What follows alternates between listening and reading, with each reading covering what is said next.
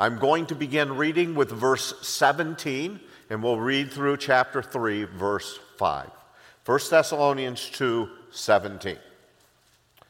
But since we are torn away from you, brothers, for a short time, in person but not in heart, we endeavored the more eagerly and with great desire to see you face to face, because we wanted to come to you. I, Paul, again and again, but Satan hindered us. For what is our hope or joy or crown of boasting before our Lord Jesus at his coming? Is it not you? For you are our glory and joy. Therefore, when we could bear it no longer, we were willing to be left behind at Athens alone, and we sent Timothy, our brother and God's co worker in the gospel of Christ to establish and exhort you in your faith, that no one be moved by these afflictions. For you yourselves know that we are destined for this.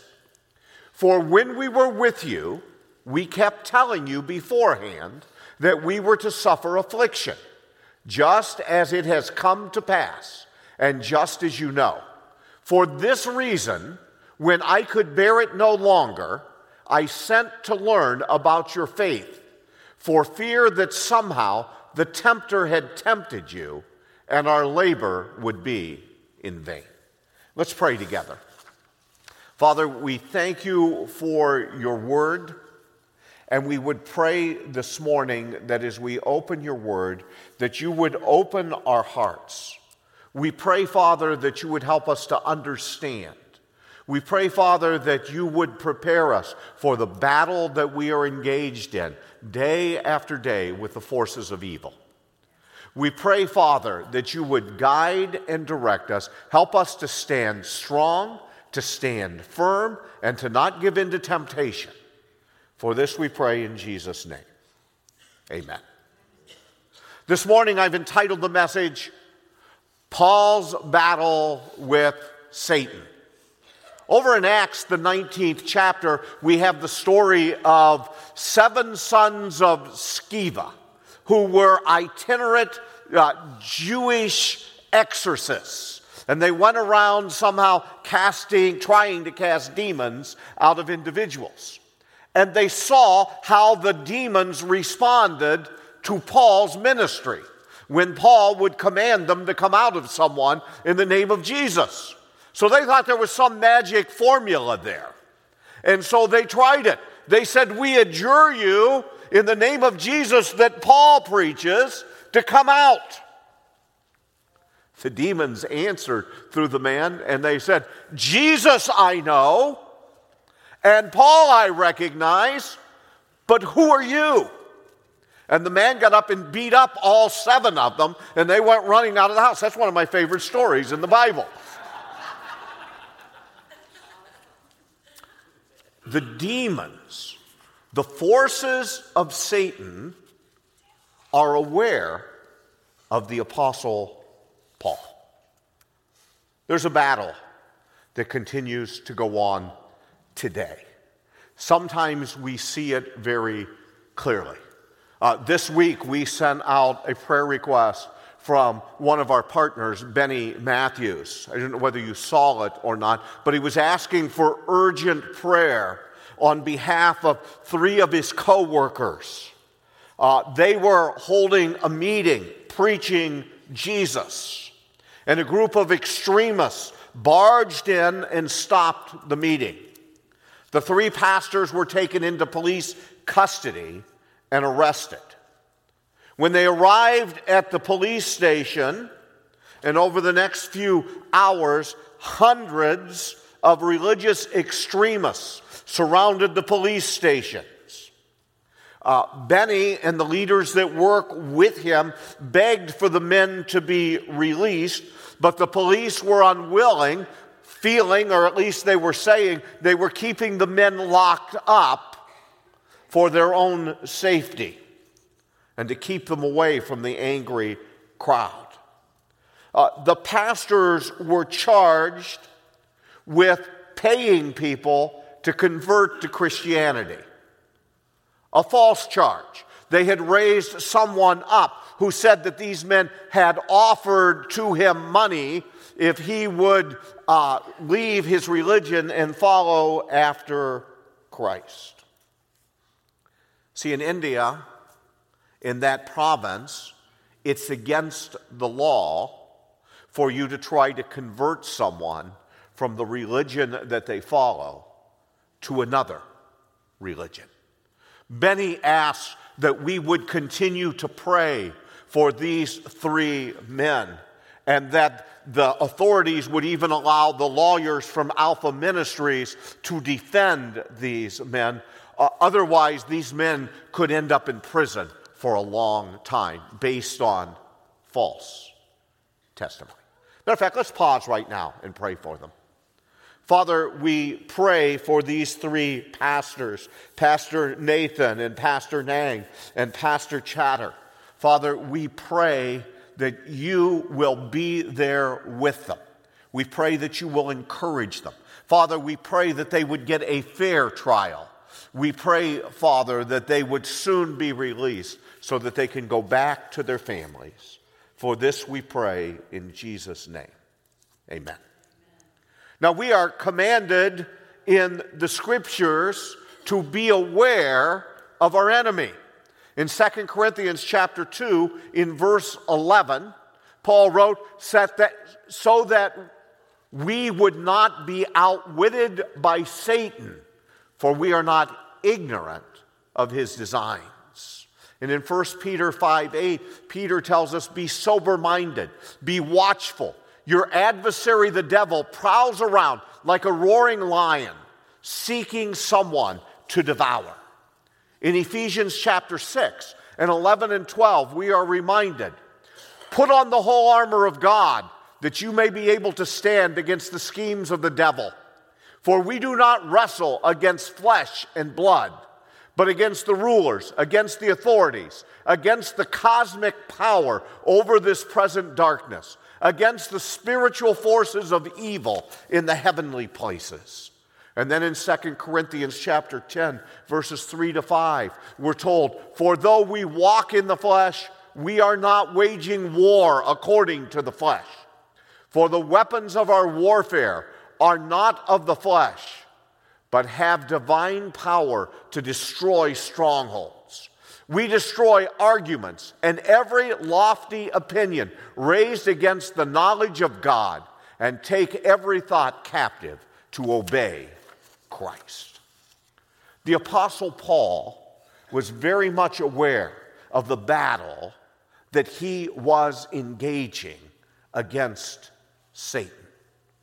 And so this morning, I want to look at this passage through the lens of seeing this struggle between Satan and the Apostle Paul. and the first thing I want us to consider as way of background, it's not in our passage, but I think it gives us background to this struggle that is going on. I want us to think about the thorn. The thorn. Let that sink in for a moment. A thorn. Have you ever had a thorn like that pierce you? Right? Some of you have. I have not had a thorn like that pierce me. I can remember as a child on a couple of occasions when I was visiting my cousins in, in West Virginia that we were running around their house and they had some type of building projects going on, and I stepped on an exposed nail right into the arch of my foot. Well, that was very painful. Well, the Apostle Paul, as way of background, has a constant prick into him of a thorn. In 2 Corinthians chapter 12 in verse 7, Paul says, "So to keep me from becoming conceited because of the surpassing greatness of the revelations, a thorn was given me in the flesh, a messenger of Satan to harass me, to keep me from becoming conceited. The thorn. Paul is dealing with constantly. Paul tells us that this thorn is a messenger of Satan. Now, think of that. Constantly, Paul is reminded that there is a messenger of Satan coming up against him. He is constantly aware of this thorn, this thorn that is always there.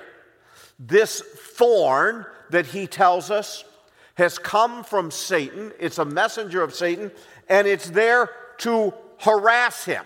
It's a harassment, this thorn. Now, the word that's used for harassment is a word that is also used to mean to slap in the face. So Paul says, I constantly have this thorn that it's slapping me in the face all the time. Wherever I go, whatever I do, I'm being harassed by Satan. Have you ever been harassed by someone? Have you ever had someone who just picks, picks, picks, picks, and seems to take great joy in picking at you? Now, don't look at your wife or your husband right now.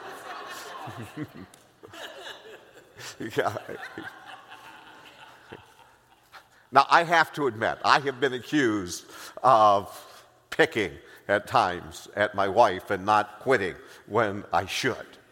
But th- th- this is different. I do it out of love for my wife.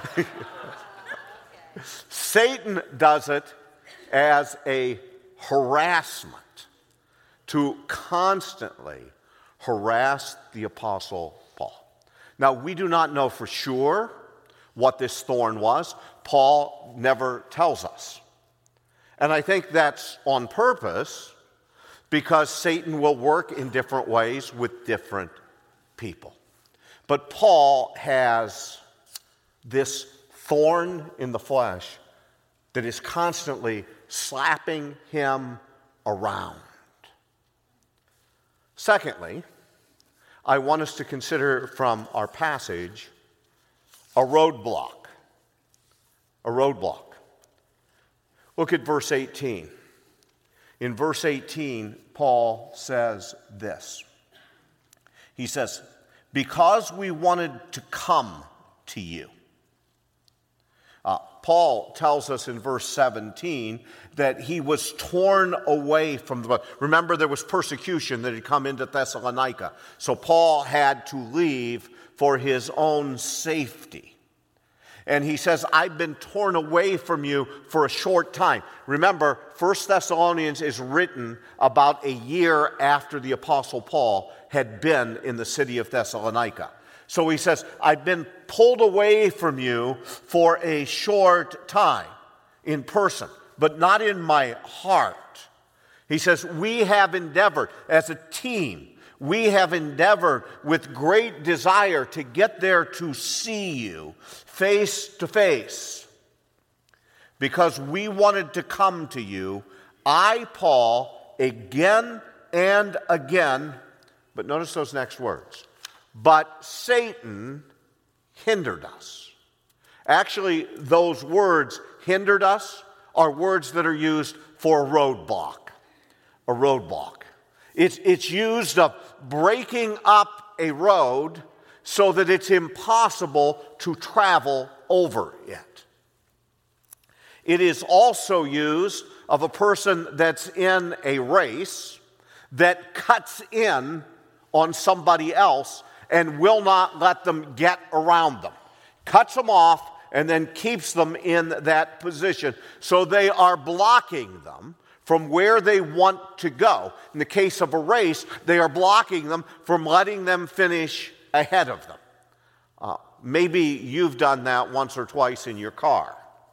You see someone driving along and you're not happy with something that they've done, and you cut them off and you pin them in so that they can't get around you and you increase their rage and your rage. Uh, our police officers would tell us that's what we call road rage. And that's not something that we should be doing even when we're tempted to do it. Now, sometimes we do it accidentally. Uh, a few years ago, my son and I were headed down to Belden Village Mall. And it was near the Christmas time. And I didn't, he was driving, I'm in the passenger seat, and we didn't recognize how far backed up the traffic was trying to get off at that exit. So by the time we realized it, I said to him, I said, okay, Brian, I'm going to watch, and when I see an opportunity, you just cut it to the right. So we did. And we got right in the line and we got off.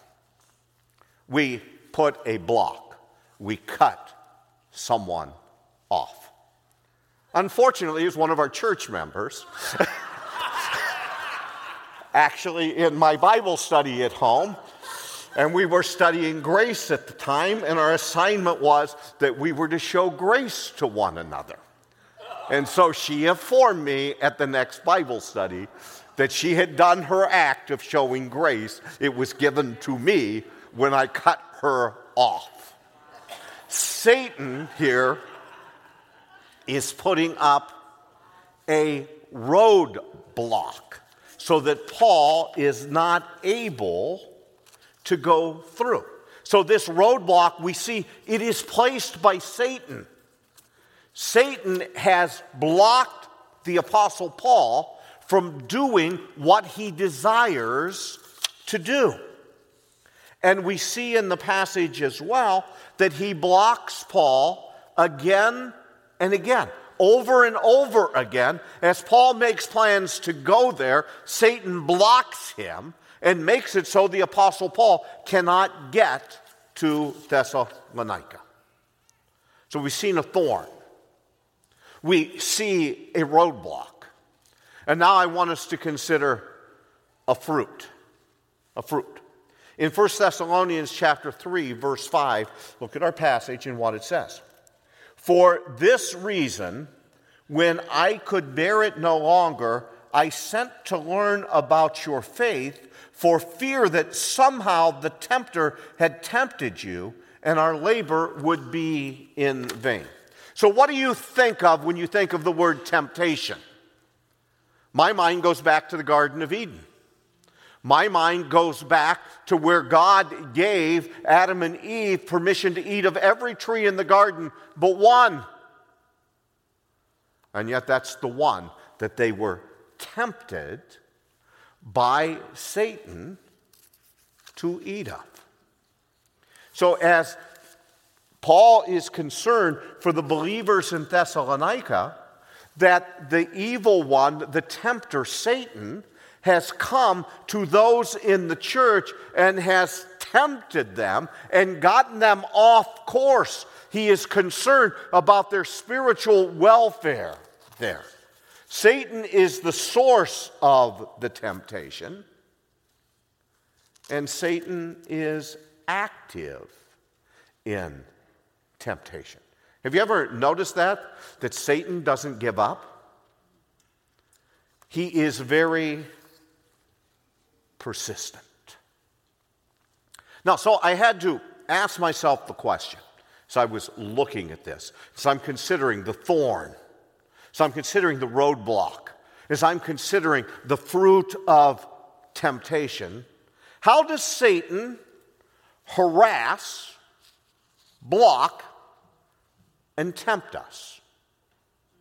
Remember in 2 Corinthians 2:11 we were told that we are not to be ignorant of Satan's devices. So how do the scriptures tell us that Satan works? Works to block us, works to tempt us, works to bring about thorns in our flesh? Well, as I look through the scriptures, I found nine different ways that Satan goes about his work. Number one, in John chapter 8, in verse 44, he uses his children. You are of the father, the devil, and your will is to do your father's desires. Jesus is talking to the religious leaders there who claim to be the sons of Abraham. But Jesus said, You are of your father, the devil. So the devil, Satan, uses his children to help accomplish his purposes. Another way that Satan works is he lies. Once again, John chapter 8, verse 44. When he lies, he speaks out of his own character, for he is a liar and the father of lies. Where do lies come from? They come from Satan, the evil one. And that's Satan, that's one of the ways that Satan works. He will lie about God's servants. Matter of fact, he will lie about everything. I probably shouldn't say this, but he's a bigger liar than our politicians. He inspires lies that are told. Not only does he lie, but he murders. Once again, from John 8 44. He was a murderer from the beginning. He is the one who inspired Cain to kill his brother Abel. He's a murderer. Number four, he tempts people to sin. 2 Corinthians 11 3. But I am afraid that as the serpent deceived Eve by his cunning, your thoughts will be led astray from a sincere and pure devotion to Christ. He tempts people to sin. Number five, he blinds unbelievers. He blinds them. 2 Corinthians 4 4. The God of this world has blinded the minds of the unbelievers to keep them from seeing the light of the gospel of the glory of Christ, who is the image of God. Have you ever wondered why some people just can't get it? They just can't see the truth of the gospel. Satan is at work blinding them. Number six, he comes as an angel of light. 2 Corinthians 11, verses 13 to 50. For even Satan disguises himself as an angel of light. If Satan were to appear here this morning, he would not be coming in here all red with horns and a pitchfork in his hands. He would come in here as the most attractive, the most charismatic, the most friendly individual that you could imagine. He might even appear as an angel to us, an angel of light. He disguises himself. Number seven, he accuses believers. Revelation 12:10 For the accuser of our brothers has been thrown down who accuses them day and night before our God. Satan is in the business of accusing people. Just as these three pastors are unjustly being accused in India, it is Satan who is behind it. Number eight, he causes some sickness and disease. Acts 10 38. He went about, speaking of Jesus, Peter is preaching, he went about doing good and healing all who were oppressed by the devil, for God was with him. Now, some sickness and disease, not all sin and not all sickness and disease is directly attributed to Satan. Uh, some of it is because we have fallen, we have disobeyed God, and because of sin that's come upon. But Satan is involved in some sickness and in disease, oppressing individuals. And then, number nine, he inspires wicked thoughts. In the sin that Ananias and Sapphira committed against the church, Peter said, Ananias, why has Satan filled your heart to lie to the Holy Spirit? We're not to be ignorant of the devices of Satan. Look at those nine ways in which he works. He uses his children. He lies. He murders. He tempts people to sin. He blinds unbelievers. He comes as an angel of light. He accuses believers. He causes some sickness and disease, and he inspires wicked thoughts. That is how Satan works. That is how he harasses us. That's how he tempts us. That's how he puts roadblocks before us. That is how he works to thwart the work of God. But do not be dismayed because there is victory in Christ. Amen. 1 John 2 4 or 214. There, John writes, I write to you, young men, because you are strong and the word of God abides in you, and you have overcome the evil one. 1 John chapter 3, verse 8. The reason the Son of God appeared was to destroy the works of the devil. Hebrews chapter 2, verse 14. Since therefore the children share in flesh and blood, he himself partook of the same things, that through death he might destroy the one who has the power of death, that is the devil. Colossians chapter 2, verse 15. He disarmed the rulers and authorities and put them to open shame by triumphing over them in him. Revelation chapter 20, verse 10. And the devil who had deceived them was thrown into the lake of fire and sulfur. While the beast and the false prophet, where the beast and the false prophet were, and they will be tormented day and night forever and ever.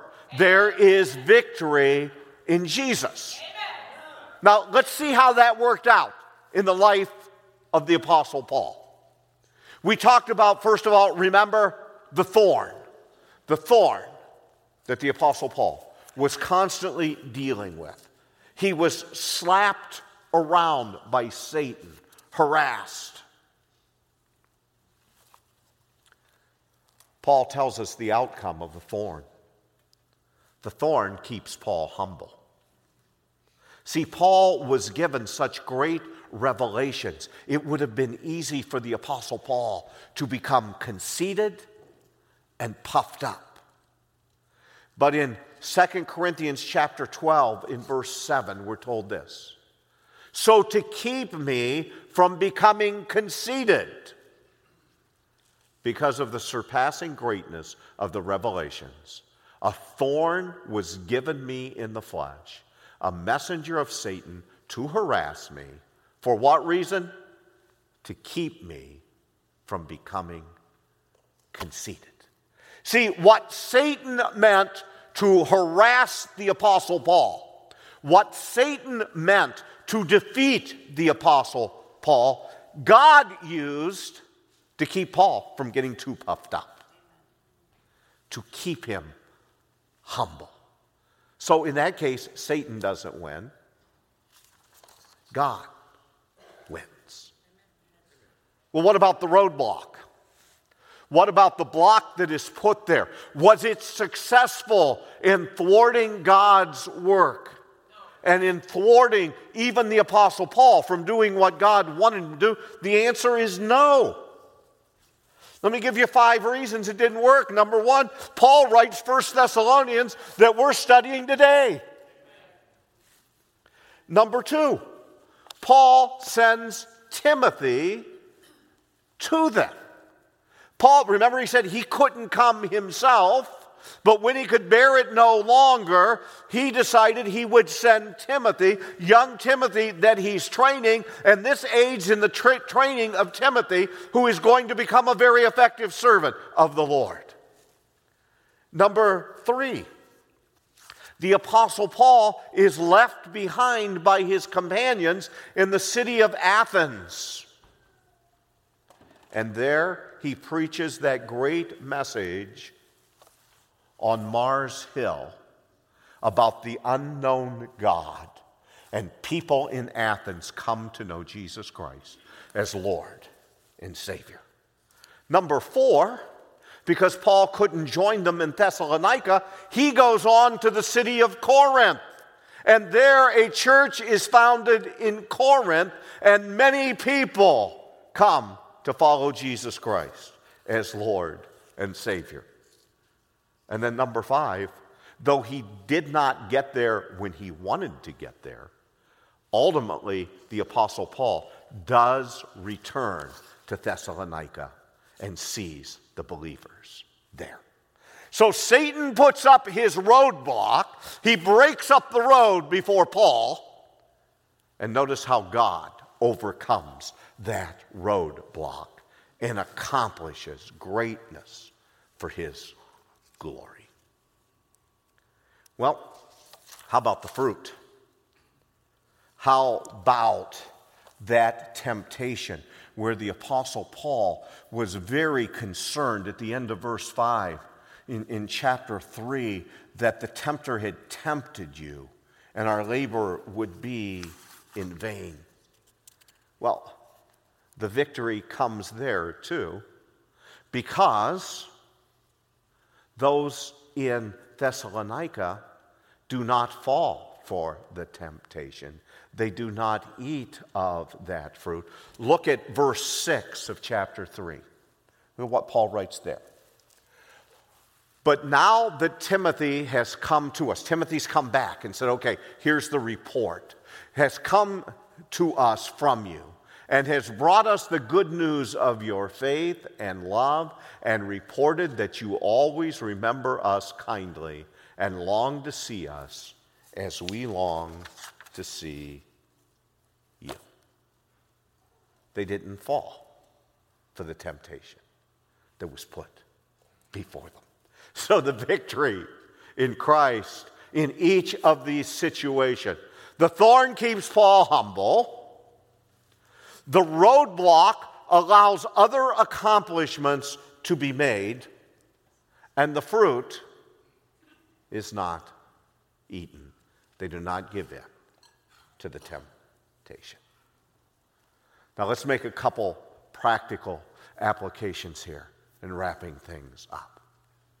First of all, if you're here and you do not know Jesus Christ as your Lord and Savior, Satan desires to blind you to the truth. Satan's desire is to keep you from putting your faith and trust in the Lord Jesus Christ, who is the one and only way of salvation. Recognize that this morning. For those of us as believers, as we are sharing with others who do not know Christ, remember it is a spiritual battle. And we're not going to win it with our wisdom. We're not going to win it with our strength. We are not going to win it with our arguments. It is the Word of God. It is the Word of God that is sharper than any two edged sword. And so we use that. And we don't get upset. We don't get mad. We share the truth and let God, through His Spirit, do the work. Remember, each of us, that Satan desires to destroy us. Because man is created in the image of God, Satan hates man and he wants to destroy us. As believers, he doubly hates us because we have given our allegiance to the kingdom of God. We are citizens of heaven. We are following the one who ultimately triumphs. And not only does he triumph in the future, but he's not going to be defeated here and now. Greater is he that is within us than he that is in the world. So let's recognize the struggle. Let's recognize the battle.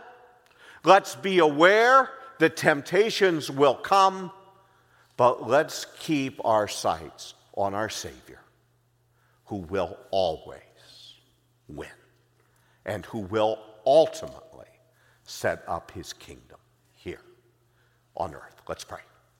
Father, we thank you for your word. We thank you for the clarity of your word.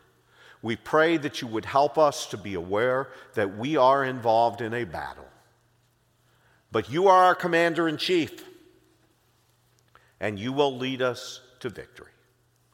For this we pray in Jesus' name. Amen.